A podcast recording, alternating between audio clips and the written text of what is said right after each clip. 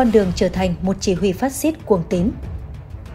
Trước khi trở thành chỉ huy Đức Quốc xã đáng sợ, Enkan Tumbrunner chỉ là một cậu bé người Áo, sinh ra ở Ris Im Inkhan, một thị xã ở bang Thượng Áo, nước Áo.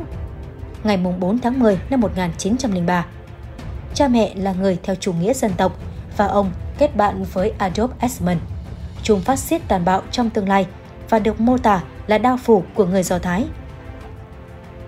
Khi gia đình chuyển đến Lin, thành phố lớn thứ ba của Áo, Kaltenbrunner ghi danh vào học State Gymnasium, trường học có nền giáo dục tiên tiến nhất trong hệ thống trường trung học Đức thời bấy giờ. Năm 23 tuổi, ông tốt nghiệp đại học luật và kiếm được số tiền nhỏ để làm luật sư tập sự. Là một ứng cử viên luật sư, Kaltenbrunner chuyển từ nơi này sang nơi khác làm việc tại các công ty khác nhau cho đến năm 1928, khi cuối cùng định cư ở Lin và mở văn phòng thực hành của riêng mình. Enkantumbrunner là một nhân vật cao lớn với khuôn mặt bị sẹo từ tai đến cằm. Vết sẹo được cho là kết quả của một cuộc đấu kiếm tay đôi giữa các sinh viên với nhau trong hội nam sinh viên trường đại học có tên Mensur. Những vết sẹo như thế này được coi là một nghi thức bước vào tuổi trưởng thành. Chính tại Lin, ông ta gia nhập Đảng Đức Quốc xã NSDAP có chi nhánh tại Áo và 4 năm sau đó trở thành thành viên Tustaville SS, tổ chức bán quân sự nổi tiếng tàn bạo của Adolf Hitler. Với phong thái lạnh lùng và có trong tay tấm bằng luật sư, Kaltenbrunner dễ dàng thăng tiến lên hàng ngũ chính trị cao cấp của Đảng Quốc xã. Đến năm 1933, Kaltenbrunner trở thành cố vấn pháp lý của lực lượng SS. Sau đó, tiếp tục được thăng cấp nhanh chóng trong lực lượng SS. Tháng 1 năm 1934, Kaltenbrunner bị bỏ tù vì lý do liên quan đến Đảng Quốc xã. Ông bị gửi đến trại tập trung Kaiserstenbruck cùng với các thành viên quốc xã khác, những phần tử được cho là đe dọa chính phủ bảo thủ áo. Nhưng việc cầm tù không thể ngăn được ảnh hưởng mạnh mẽ của Enkantobrunner và chiếm giữ vai trò lãnh đạo các thành viên quốc xã trong tù. Cuộc phản kháng do ông tả lãnh đạo đã buộc chính phủ Áo phải thả người này và 490 tù nhân quốc xã khác. Tuy nhiên, Kaltenbrunner không thích tự do lâu dài. Hắn lại vào tù một lần nữa vì tội phản quốc và bị xét xử tòa án tại tòa án quân sự Vèo ở bang Thượng Áo.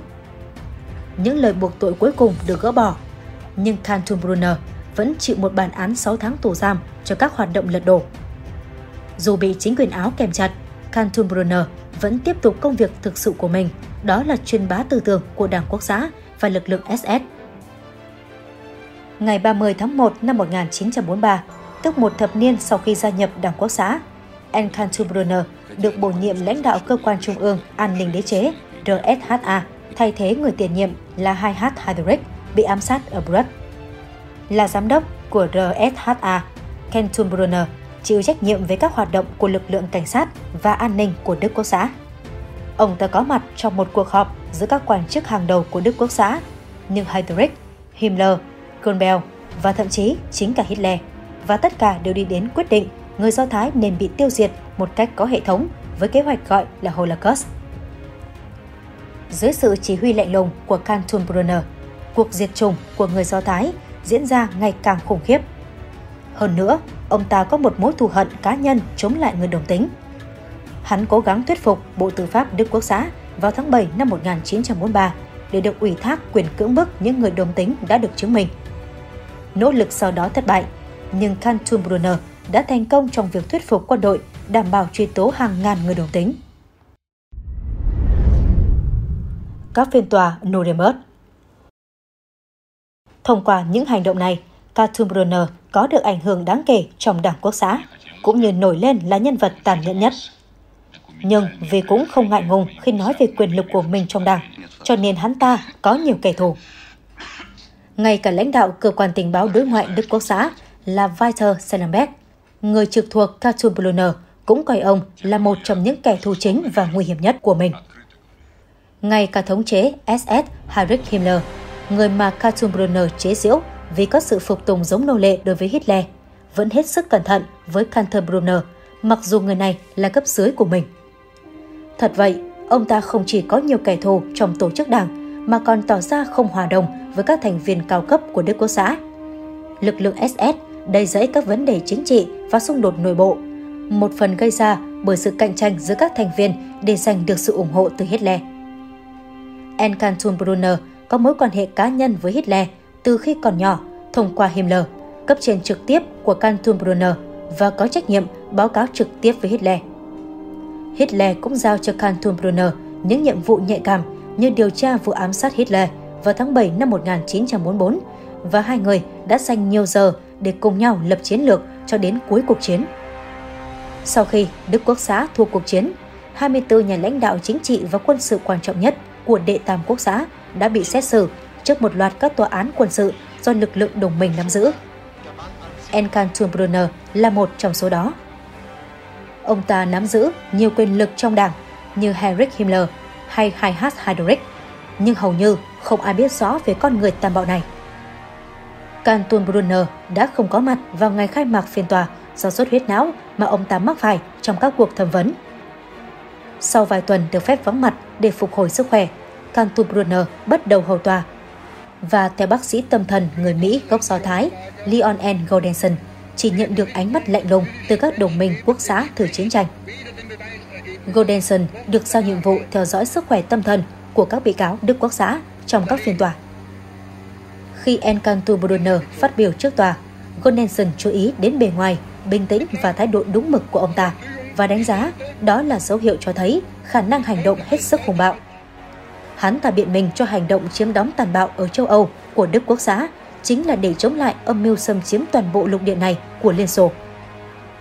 Canton Brunner bị xuất huyết não một lần nữa ngay trong các phiên xét xử, cho nên ông ta chỉ xuất hiện tiếp tục trước tòa vào tháng 1 năm 1946, khi đủ sức khỏe để lên tiếng biện hộ cho những hành động tàn ác của mình. Canton Brunner tuyên bố về quyền tự vệ của nước Đức chống lại âm mưu xâm lược của Liên Xô, đồng thời phủ nhận mọi liên quan đến Holocaust.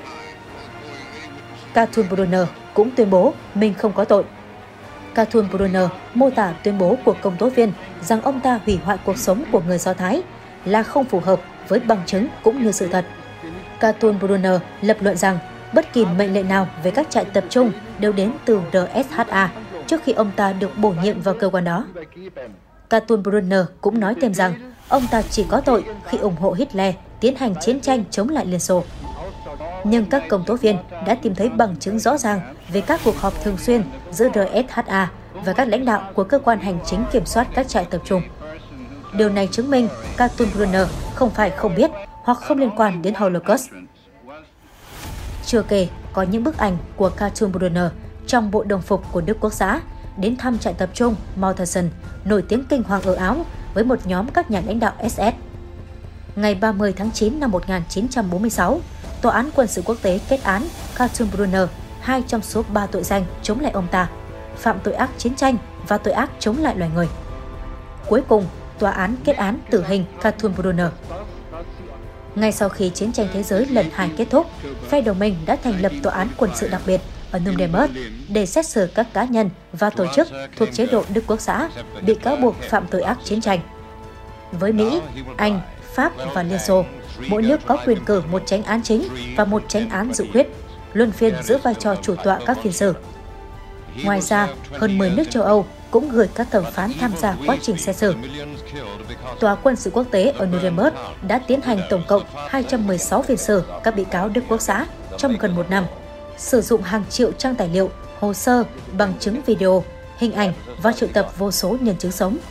Và mọi lời biện hộ từ phía các bị cáo đều bị bác bỏ.